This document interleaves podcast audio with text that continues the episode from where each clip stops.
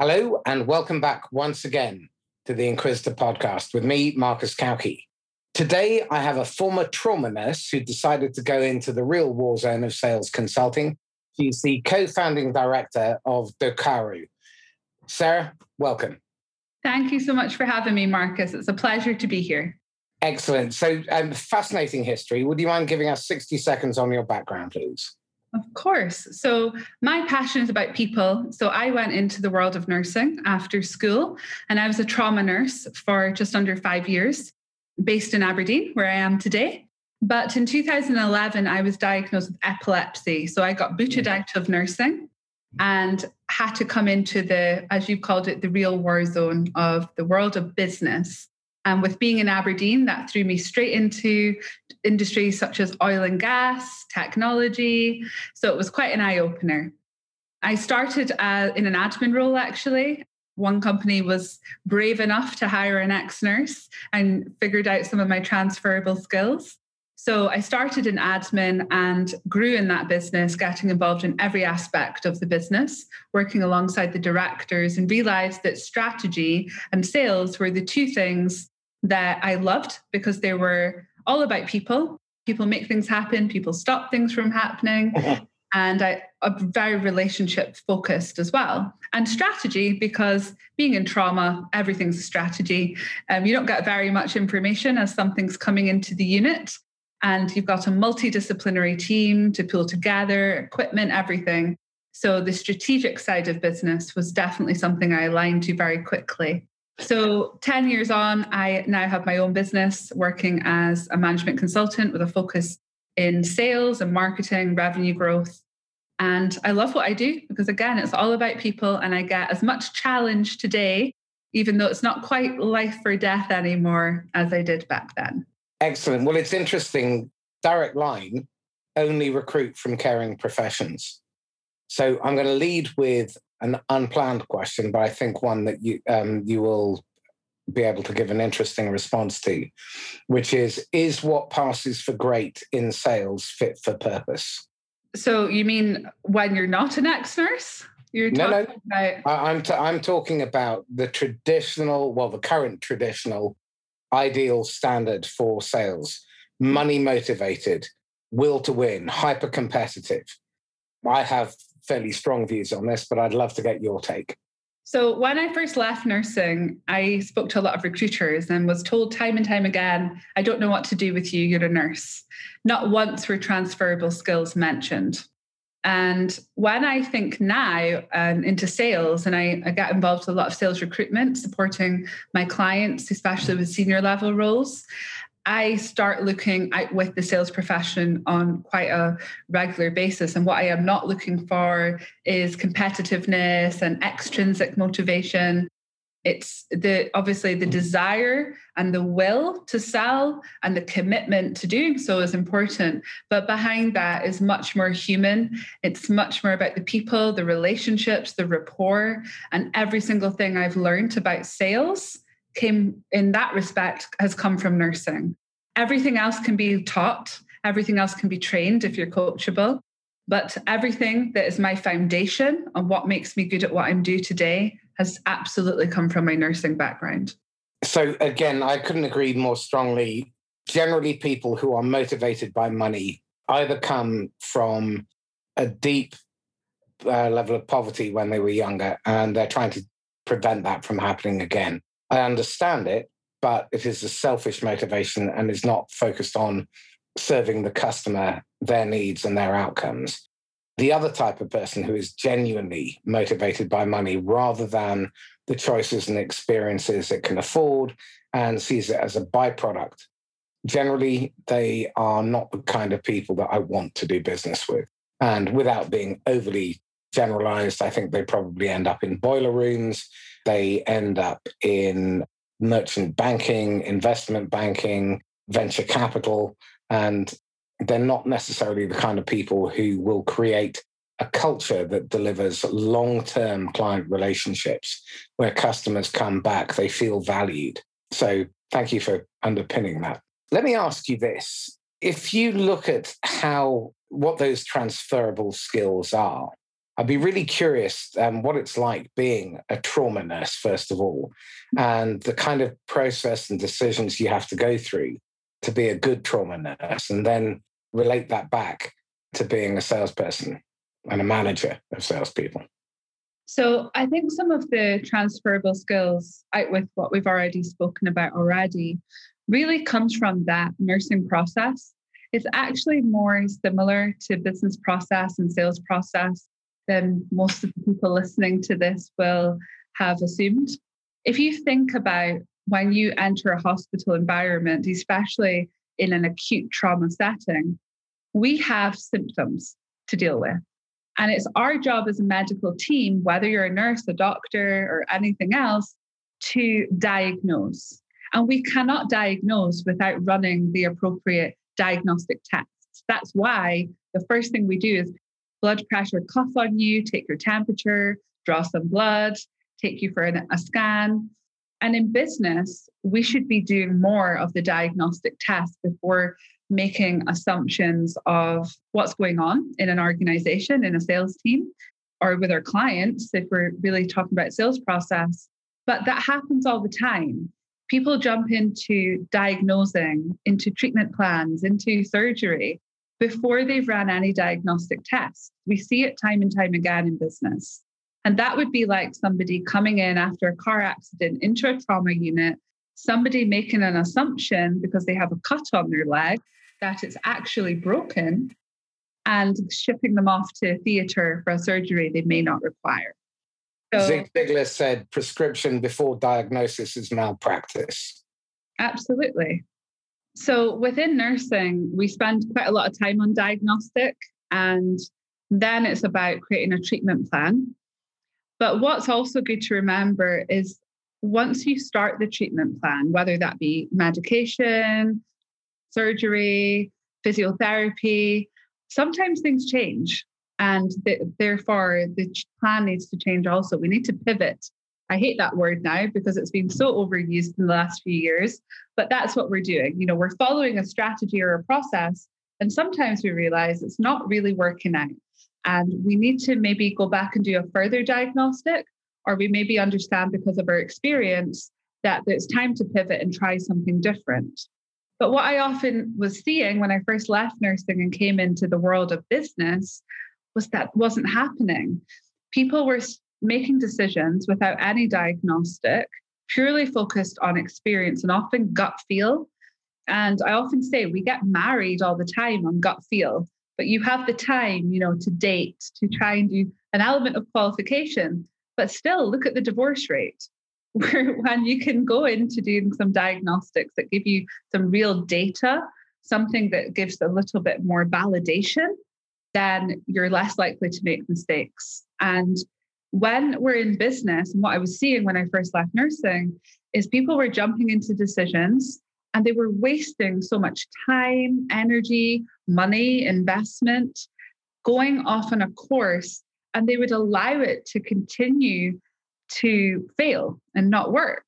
And it would take them a long time to pivot. So there was a lot of lessons learned from the that nursing process and looking for continuous improvement, looking at people, not just systems and processes, but taking that temperature of the individuals as well, understanding what really motivates somebody. What do they care about? What are their value systems? So that's probably the biggest likeness from nursing into business? Well, again, you've touched on so many things there, but one of the things that uh, continues to frustrate and disappoint me is how often salespeople are encouraged to just show up, vomit up lots of product information, and they think that that is selling. There is an acronym that anyone who is listening should be aware of. It's called STFU. Shut the fuck up. listen. You learn nothing when your lips are moving. So shut up and listen. And then pay attention your customer will tell you how to sell to them. If only you stop making yourself and your products and your company the issue. And what they care about are outcomes. When you go into a trauma unit as a patient, You don't care how they treat you. You want the pain to stop. You want the blood loss to stop. You want to get better. You're not going to complain if they happen, well, you might complain if they happen to shove something up your rectum. But the, you know, the reality is there must be a reason for it. They need to do the examination. They have to take your blood pressure. They have to take your temperature. They need to ask you some questions. It's not unreasonable for you as a seller to do that diagnosis. And do not let prospects bully you into asking for the demo or tell them about your company and your products. That's irrelevant because they don't care. That's like showing up and um, bringing photos of your ugly children and then getting confused as to why strangers don't suddenly roll over in ecstasy. Now, the other piece that Sarah's touched on here is that far, far too often, when people are trained, they're trained on the wrong thing. And all the real value in learning happens out in the field. As a nurse, whilst you might have learned a fair amount at medical school, it was actually on the ward or in the trauma room that you learned your craft. Fair? Yeah. So when I did nursing, it, the, the process is different now, but I was pretty much trained in the unit on the ward. I also helped out on other wards, but it wasn't the same process as it is now, where you kind of leave school, do your three year degree with 12 week placements.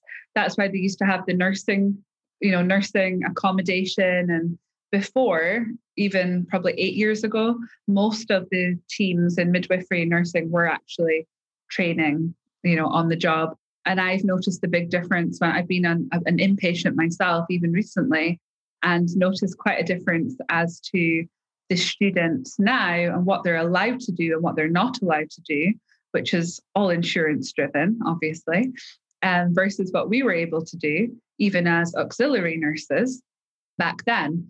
And it's, it's changed significantly. And like you say, the on the job training is crucial, absolutely crucial, especially when you're dealing with people. And in sales, we are dealing with people. And people focus a lot on relationships, but what they should focus on is rapport because relationships take time. Rapport can be built very quickly if you know how. When people, uh, someone enters a trauma unit, often at one of the most vulnerable points in their life, I don't have time to build a relationship. But what I do need to do for them to trust me and for me to give them the best care possible is to build rapport. And that's the sort of thing that, unless you're on the job, making mistakes, as we all have done, saying the wrong thing and slapping yourself over the head afterwards, you, you know, you don't learn the same. It's not in a textbook, it's not theory at university. So, this then raises the next question because the people who are in charge, leaders, managers, allow that kind of unproductive sales behavior. They even often encourage it. So, what would you say to leaders and managers when they're taking on young, bright, capable salespeople? And in that first 120 uh, days, six months, what would you say to them? I think the first thing is, you know, that partly looking in the mirror, really have somebody look at your own competencies as a sales leader mm. and give you the support that you need first because you're not going to be able to support somebody in something that you don't understand. You don't need to know how to do it or be good at it, but you at least need to understand it. And I think a lot of the time, sales leaders are very focused on training and development of the salespeople, especially entry level salespeople, but they actually haven't got self awareness of their own competencies and what they need developed in. If you want a strong sales force, it starts from the top. The sales leaders, the sales managers, the experienced salespeople and the junior salespeople all need to balance. And it can't just be the junior level. Hallelujah. Okay. So that look in the ugly mirror for leaders, let's start with that. What are the competencies that they absolutely have to have? What are the personal characteristics, values, and habits that they need? So I think, first of all, they need to have a desire to lead. They need to be passionate about leading people if they're going to be a great leader. And they need to be committed to it. It's not always going to be easy. It's going to be bloody hard work and it's going to be challenging. And they, if they're not committed, they will give up. And that's not going to help the team beneath below them. They also need to understand what motivates their people and have the ability to motivate using that information and understand that not everyone is motivated by the same things. Your motivations throughout life can change now and again depending on you know where you're at what your responsibilities are at home your personal circumstances so understanding you know the basics of you know intrinsic versus extrinsic motivation for example and really have conversations and listen listen listen listen i can't um, say that enough to your people, you know, to your team. Don't make assumptions, just like we should do with our clients. So if they have a desire, they have a, you know a commitment so they're going to listen they understand what motivates their people and that they take personal responsibility as well instead of being that leader that's always blaming their team for everything it drives me crazy when i speak to these people we're speaking about you know, lack of performance and it's always their team's fault. What are they doing about it? And again, that comes back to building that self awareness in as a leader and developing all the time. None of us ever know it all. We should always be striving to develop, even if it's just listening to podcasts and reading books and things like that. That's still development, personal development. That's just really the, the personal part of it. Obviously, there's some more in-depth competencies around sales and pipeline management and things but i'm sure the individuals listening know all about that well the the only thing i would take issue with in everything that you said there is that motivation is an internal force. You cannot motivate anyone to do anything ever. You can inspire you can remind them of their motivation and that requires you to actually pay some attention, to listen, to take the time to get to know them as human beings, understand where they are in their life, what their drivers are, what their pet peeves are, and to manage inclusively. So, one of the things that I see far too often is people think that leadership is about having people follow them and it's about those people working for you. Whereas in my experience, the best leaders understand that they serve the people who work in their team.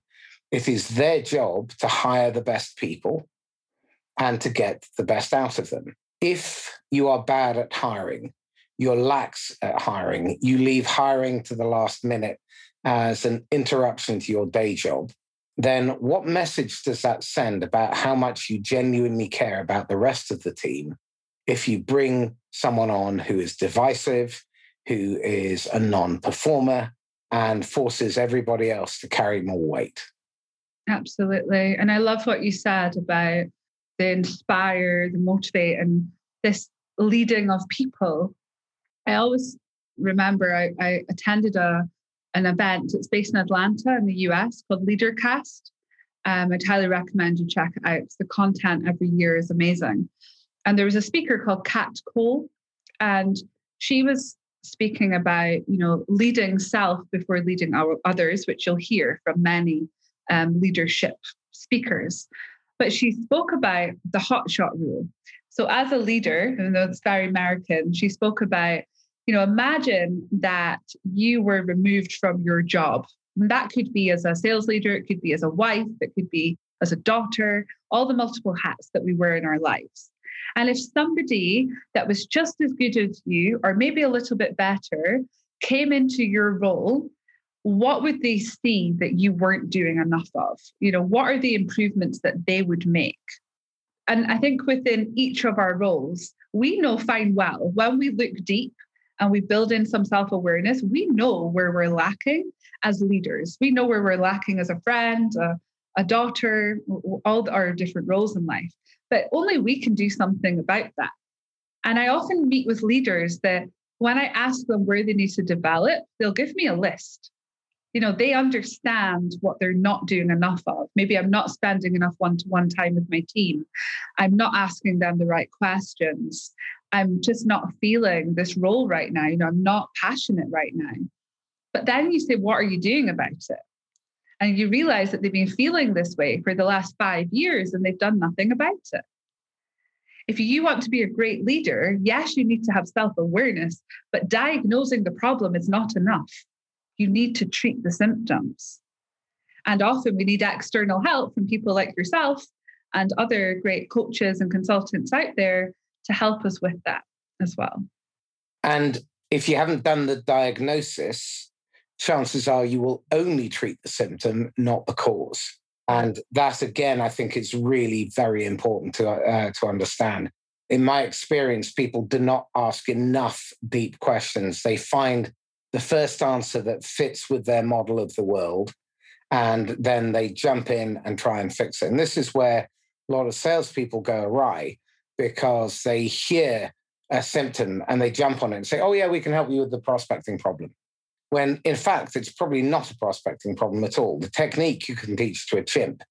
If they don't have the will to do it, if they are running psychological scripts that tell them that they shouldn't talk to strangers, that they shouldn't interrupt, that people who are busy are probably more important than them and their time is greater than theirs. So they don't have equal business stature. So they always turn up putting the customer on a pedestal. And if you don't address those issues, and if they don't think what they're doing is important and meaningful work, then they will find a way to do other stuff. I can't remember who it was. We were talking about why procrastination is not a thing. It's simply a decision. If you end up watching cat videos, it's because you would rather watch cat videos than make your prospecting calls. So you have to find the reason why. And you have to find that person's motivation to tie their corporate objectives to their personal objectives. And that's what great managers and great leaders do really well. Absolutely. And what you just said about procrastination, you often hear someone saying it, and I've said it myself before oh, I'm definitely procrastinating over this task. But if I'm saying that, I'm self aware of it, that I am making a decision not to do it. And yeah. I need to boot myself up the ass or someone else to do so to help me, you know, move on that. And, you know, I think the fact that we know about it and we're making that decision shows that it isn't really a thing. It's more of a decision, like you said. Absolutely. So, Sarah, t- talk to me about some of the blind spots that you see with regard to leadership and management. Okay. So, I think from a blind shot point of view, the biggest thing I'm seeing in our clients and also just people I network in business is that they're not really understanding the importance of good hiring um, in sales. Mm. That's really something that until they get some external support or somebody joins the organization that understands how to hire great salespeople, it, it just keeps going. You know, it's like an endless piece of rope. They hire bad sales hire after bad sales hire. They think they've learned something. They go back into the recruitment process, happens all over again. The churn is unbelievable in sales compared to other professions and in some sectors, obviously more than others. I think it's is automotive that's three times more of a churn in salespeople than other sectors I think right. it's three times. Don't quote, well, you will quote me on that because we're on a podcast, but don't quote that. It's definitely significantly more. Well, the model I see, and I see this in tech a lot, mm-hmm. hire 10 in the hope that three work out and one remains after two years.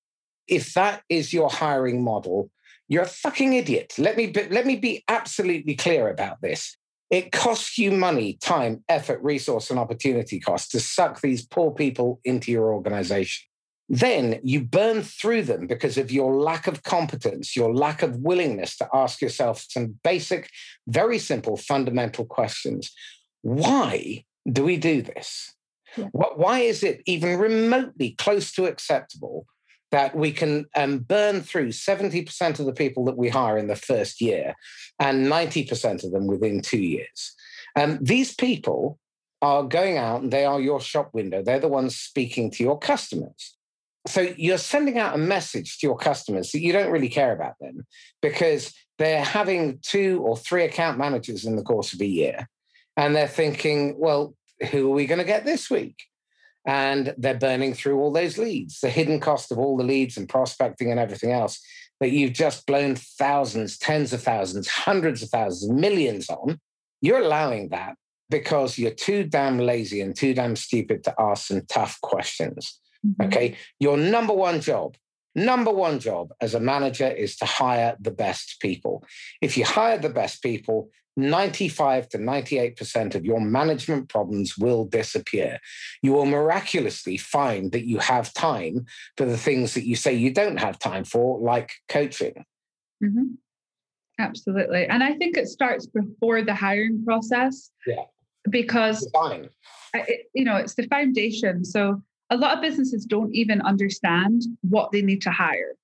So what happens is they go out to market and bring in someone that they think they need, and then they end up in a completely different job doing something else that isn't their core skill set and competency set, even if they have figured out what competencies they need, which most of them haven't, let's be honest. So it's about figuring out what is the who do you have in that existing team if it's a sales force what are the gaps? You know what's the culture? Who's the who's the manager? Who's the leader that this person's going to report into? And what is required? And really mapping that out much deeper detail than a basic job description which is what most people then fling to hr and hr who know nothing about sales are off you know interviewing sales candidates. But also there are so many ways of having a data driven approach to hiring so that you get some predictive validation on performance. People aren't using that. People are going by gut feel. And I see it time and time again. And, I work from startups right through to large multi billion dollar corporates.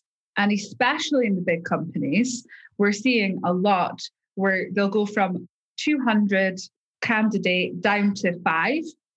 And then the hiring manager, and this is mostly done on screening of CVs HR people doing 10 minute interviews and some hiring managers' gut feel on who they think's the right fit. And again, like I said before, we get married on gut feel, but at least we have a couple of years to, you know, get through some qualification criteria. And then they're shocked when it doesn't work out. It's crazy. Right. Well, let, let me add a couple of things to this because this is um, a huge bugbear for me. Why would you use the same job description that caused you to ha- mishire the last time. I mean, in all seriousness, if you keep beating your head against a brick wall, you cannot blame the brick for your headache. blood running down your face. Do are you doing exit interviews to find out why this job didn't work out? Are you trying to find out what went wrong? Are you doing a proper onboarding process? Have you bothered to try and identify what are the habitual behaviors that this person needs to do every day without fail, without having someone's boot on their neck? Do they have those habits? Are they able to learn on the hoof? Can they adapt? Do they have capabilities like listening? Why is it that almost no sales interview actually involves a salesperson doing a proper discovery with the hiring manager as the first interview? Wouldn't it be a good idea to see whether or not this person does good discovery, builds rapport, makes you feel comfortable human to human? But no, what happens? The manager fires out questions and then expects the idiot in front of them to passively respond with details from the work of fiction, which is also known as their CV. It doesn't give you any indication of what they're going to be like in the job make sure that you are clear about what drives them, what their motivations are. Do they have coachability? Are you testing for that in the interview by running a scenario and then giving them coaching and seeing if they respond to that coaching? Are you setting them exercises between interviews to go away and do research about the marketplace, about the competition, about the target accounts that you want them to sell into to see whether or not they can do the job? And the fair thing to do, incidentally, is to pay them for doing that project work because you're getting a valuable piece of resource and research, and they're going to spend a day or two doing it. So pay people for doing that research. Put them under immense pressure because the person they become under pressure is the person they will become when they're in front of a hairy ass CFO or procurement professional who's giving them a proper kicking. This stuff is not really rocket science. But you've got to stand back and ask yourself, well, why are we just doing the same old thing? And one final thing, because this really, really, really pisses me off, and it'll be familiar to you, is the idea that having experience of selling a particular product or working in a particular industry adds any value. Gallup, reputable firm, did a study in 2011 that proved that experience adds zero to the outcome in terms of sales performance. The only thing it added was a slightly faster ramp up period. OMG, the profiling uh, organization, has done over 3 million assessments. And the data science has proven that experience adds nothing, zero, zilch, nada, niente, nout, to the performance of a salesperson in role. So mm-hmm. take experience out, stop it. Utterly, utterly pointless. Yeah, the qualification criteria that people are putting in, they almost need to remove every single one. You know, yeah. the degree that's often yeah. required, not a sales yeah. degree, just any degree is fine. Degree qualified, we often see. Well, I can pass my driving test, which could be the degree. I could have 40 years experience driving on the road, but does that make me a competent driver? My own mother is proof that that is not correct. She, she writes off every car that she gets, although she'll kill me if she hears this. But, you know, when we talk about qualification plus experience equaling an amazing salesperson, it's utter nonsense. But companies are putting this qualification criteria in the way because they don't know what else to put in there because they're not aware that there are more data driven approaches or interview approaches, like you've just described, that are going to give you so, so, so much more um, you know, meat on the bone, understanding what this individual's got to offer. I also see companies using a lot of personality assessments, profiling, and saying that all yellows are great salespeople or if they're ID, that's amazing. It doesn't mean they're going to perform. No, it just tells you whether, whether their personality will fit with certain people. And it also tells you how to communicate with them. Absolutely. And I use them for my own team, but I also use tools that are actually competency driven with predictive validation on performance. That's Absolutely. the difference. That's more of the cultural fit. How, as their manager and their leader, what do I need to know about them? How do I communicate them every day versus under pressure? As you've just said, where do they fit into this team environment? But that's certainly, I do that after I hire them, not before. Uh, well, I like to do it before, but it's part of a battery of um, behavioral and psychometric profiles that I use in order to help me understand how best to communicate with them. And I also like to run something called motivational maps because understanding their individual motivation and what drives them means that as we start to uh, w- we go through the hiring process we can also start to work on career pathing. Because i'm not hiring for just this job. I'm hiring for the jobs that they can grow into that they want to evolve into. And if all you're doing is you're hiring a salesperson for now chances are you've created a transactional sales culture. And you're also probably thinking that, uh, in all probability, they're not going to work out, which is not the best way to enter into a marriage. And then add to that the fact that you're now going to put them under immense pressure to do things that fly against their value system, like, for example, put customers under pressure, lie to them, uh, in order to try and get de- deals over the line to hit your revenue number, is it any wonder that you have 80, 100, 120, 200, 300% turnover rates in Salesforce? It's just crazy. And that world, you know, we speak about years of experience, but also what was that experience? Because, like you've just said, the yeah. transactional selling environment versus the consultative selling environment, product versus service, small business to large business, enterprise level. You know, years of experience in sales is not one thing. There's so many, you know, parts of that. But again, it's an intangible. You know, it may support absolutely, just like people being hired for their black book of contacts, just because you could give me the best black book of contacts in the world. But if I give that to a bad salesperson, they still ain't going to contact them. Right. a database. And it's the same. I can train someone to hunt. You can give them literally a playbook step by step on how to do it. But if they have an underlying fear of being rejected, they're still not going to do it. So that's where, you know, people focus so much on training and not enough on sort of coaching some of those fundamental and foundational issues that are going on within people that are going to affect performance and not getting to know their their team so even out with hiring the existing teams so talk to me about the kind of data that you can look for whilst you're doing the MRI scan of a prospective candidate? Of a candidate. So yeah. You're looking at obviously things like well, you, you've you've referenced OMG. You know, we that's one of the tools that I use. So you're looking at desire, commitment, responsibility, motivation. Are they coachable? Which is very important for us to know. Can they figure it out? You know, or do they need their hand held? Do they have a will to sell? in the first place? How do they, um, you know, grade or score against that 2.2 million people around the world in B2B sales? And what are their selling competencies from hunting right through to closing, consultative, value, qualification, and looking at you know the way we're selling now? What about social selling? What about sales technology?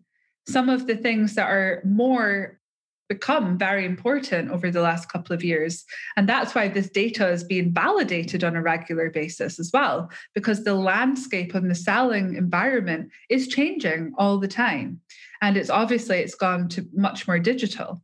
So it's understanding the selling competencies, but also understanding some of their their own infrastructure if you like internally you know how do they look at sales do they have a need for approval or not? Is that something they're aware of? Mm. If you have it, do they handle rejection? Are they comfortable talking about money? Do they have some maybe limiting belief system in place that's going to get in the way of sales? That's not something you can put someone on a training course for. They need support, they need coaching, they need good management and good leadership to help them perform in that role. Could not agree more just music to my ears. Hmm. Okay, so let's talk about building right foundations with building the right team because hiring one person is hard enough. Hiring a team is an entirely different level. So let's spend a little bit of time talking about that. So I guess there's there's two things there because you could be a startup, startup founders and really starting from scratch and building out that sales force. I think the couple of really important points there is your first hire is a salesperson, not a sales manager, because that person doesn't have any salespeople to manage right now. Mm-hmm. You need sales, you need revenue coming into the organization, unless, of course, the founder is, you know, a qualified, if you like, sales manager. You need salespeople. A lot of the founders that we work with are trying to hire sales managers sales managers that may have be experienced in hiring in managing salespeople, but not experienced or any good at selling. So really think about what is the objective? What do you need to do now, not in a year, not in two years' time, but right now, and get those salespeople in place. But ideally, look for salespeople that have either management experience and, and competencies, or at least the will to develop and coachability so that you can grow them within the organization as you grow this team. Or if they're an amazing salespeople, maybe that's where they should stay. And you bring in a manager at a later date above the, them. Not every salesperson wants to be a sales manager, and not every salesperson can be a good sales manager. And I think founders really need to think about that differently because a lot of them, and obviously not all, but a lot of them are trying to bring in this sales director, business development director who has maybe been a director elsewhere but hasn't sold anything for 10 years. And then use a data driven approach again to back up every, the interview process and everything else you do. Don't waste your time on candidates that are not going to perform. Don't interview 50 people, interview five where there's some predictive validation on them. Then, if we look at larger organizations that already have an existing team, again, let's do an MRI. Let's figure out the inners, what's really going on right now. A lot of the time, companies get us involved looking at revenue growth, and they make the assumption that revenue growth means new sales hires, new market share with new sales hires instead of understanding that probably each and every single person in that team has an opportunity score, maybe more than 100%, if they give them what they need. So instead of jumping into recruitment as a way of fixing things and hiring and firing left, right, and center, which we see all the time, let's figure out what's really going on in the organization where the organization wants to go, and then understand if you are going to hire, why are you hiring? What are the gaps in the competencies?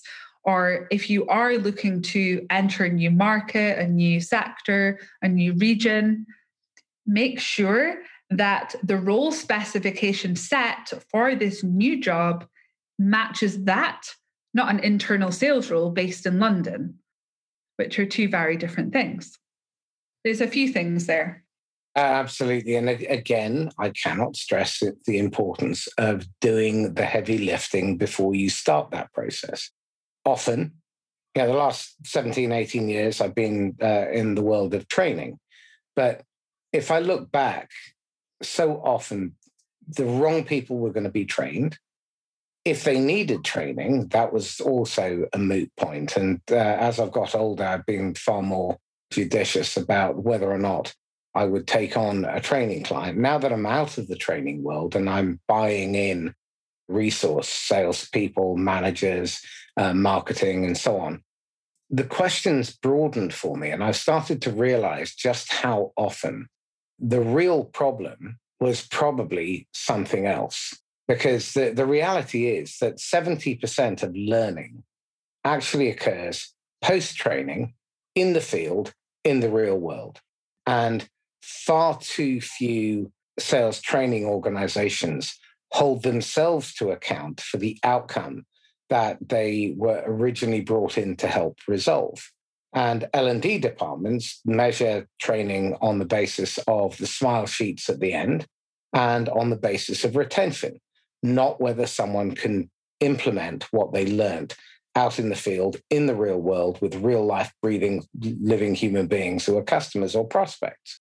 And often they don't even know what their customer's journey is. So they mm. only see a tiny fraction of it. Their marketing is completely skew with because it's often driven by the emotion and whatever the uh, the bee in the bonnet of the founder or the marketing manager or marketing director has. I remember talking to one company, and uh, they were in the apparel space, and they were convinced, or the CMO was convinced that they were an adventure brand. But actually, when the analysis was done, turns out that the people who bought their clothes, who were the most loyal customers who'd stopped buying, bought their clothes because they wanted to look sophisticated whenever they went out in the evenings with their family. And they couldn't give a damn about the adventure brand. And as a result, uh, in one territory, sales went up $62 million in a quarter. Wow. Yeah. Now, far, far too few leaders are taking the time to step back and ask the real questions. What is it we're trying to achieve? What are the outcomes we're aiming for? What are our choices? What are our options in terms of getting there? Because you can fix all manner of sales problems with marketing, with technology, with training, with recruitment, with coaching, with better managers. And the problem is that very often they don't ask themselves the difficult searching questions. The most important one is Am I the problem? So Tell me this in terms of blind spots, where, and again, you don't have to name names, although that would obviously be very funny. There must have been occasions where you've come across a leader who is actually the bottleneck. Absolutely. On more than one occasion. The great thing now is I back up what I'm saying with some data. So it's not all, you know, just my opinion. But, you know, when I first started in consultancy back in 2015, and prior to that, I was employed, I came across a number of leaders or managers, I would probably call them. I don't think, I think leadership needs to be earned. So, managers that were absolutely the problem, managing directors, mostly owner managed businesses at that time, where they were getting in their own way. And they really needed somebody externally to come in with a fresh view that was willing to give them the bad news. Now, being a nurse, I was used to people as they receive bad news and telling someone that they're a shit sales leader isn't as bad as being in a room while someone finds out they've, they've got cancer, for example. Yeah. So for me, I see it as my duty to give them the truth because I need to help them and I cannot help them if I don't give them the truth. So sometimes it can be the managing director, or the CEO, but some of the ones that have been a little bit even, I would say, more awkward for me is when I'm sitting in the boardroom and I'm next to the CEO, and I've had lots of previous conversations with the CEO, and I'm sitting there thinking, Your vice president of sales is your problem the CEO is blaming the sales team, the sales managers. You get into that boardroom and you realize very quickly.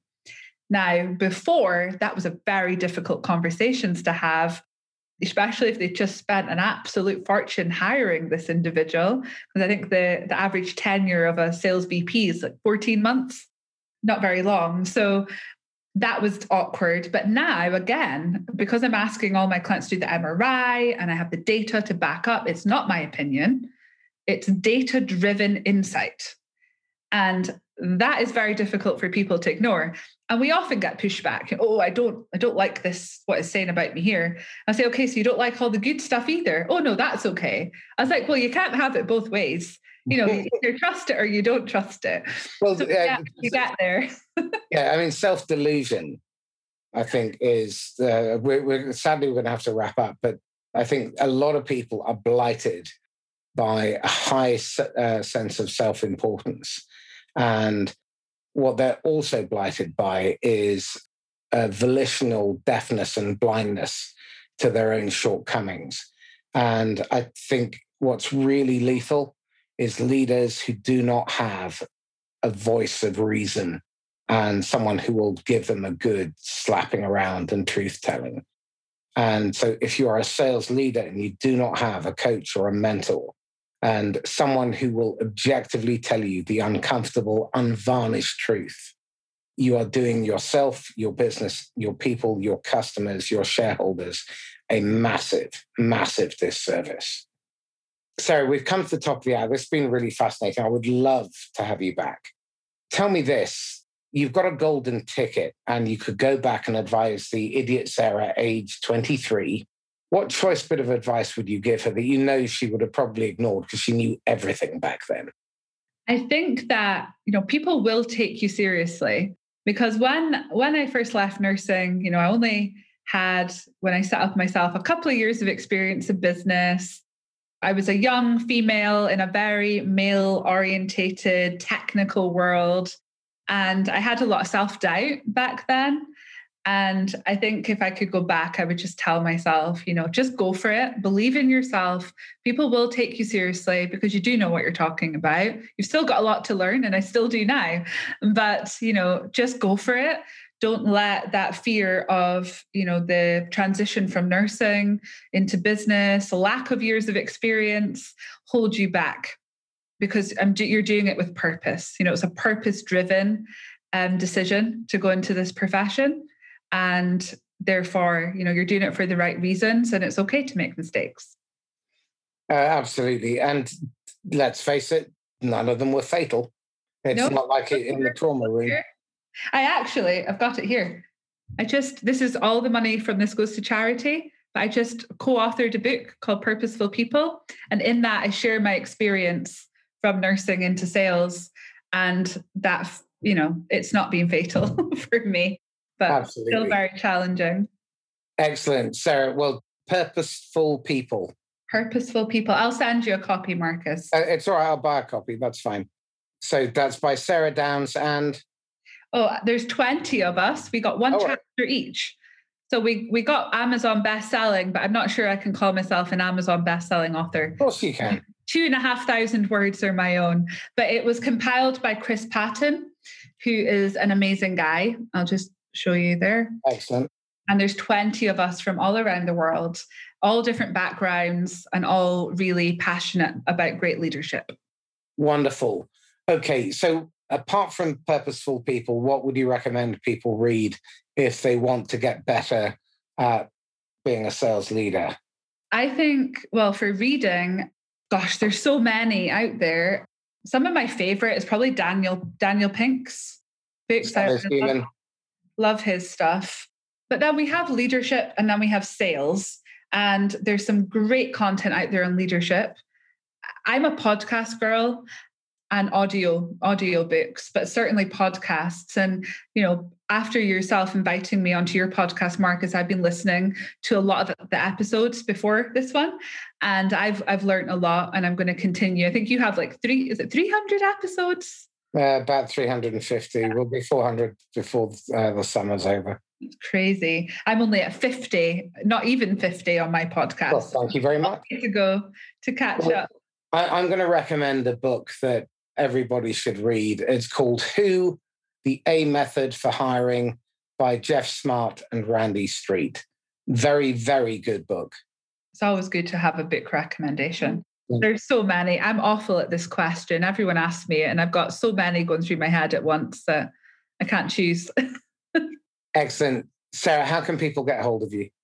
LinkedIn is probably the best option for me. I live on LinkedIn and I am on Instagram, but that's purely for the podcast, really, podcast brand. So LinkedIn private message is always best. Okay. And I can also give you my email address to put show notes. So Sarah at Doqaru.com, D-O-Q-A-R-U dot com. That's correct. Excellent. Sarah Downs, thank you. Thank you so much, Marcus. Appreciate the opportunity to come on the podcast. My pleasure. So this is Marcus Cauchi signing off once again from the Inquisitor podcast. If you found this insightful and help them, helpful, then please like, comment, share, and do subscribe. And if you feel generous uh, or not so generous, give us an honest review on Apple or Google podcasts. One star, five stars, whichever in between, happy with that. Now, if you're the owner or CEO of a tech company and you're really committed to growing your business and achieving genuinely sustainable, profitable hypergrowth so that you don't have to sell your soul to vultures, speculators, and gamblers dressed up as investors. And you want staff across your entire revenue operation who love coming to work, who love helping customers solve their problems, and customers who love buying from you and come back year after year, decade after decade, then let's hop on a call for a quick conversation. My email is marcus at laughs-last.com. In the meantime, stay safe and happy selling. Bye bye.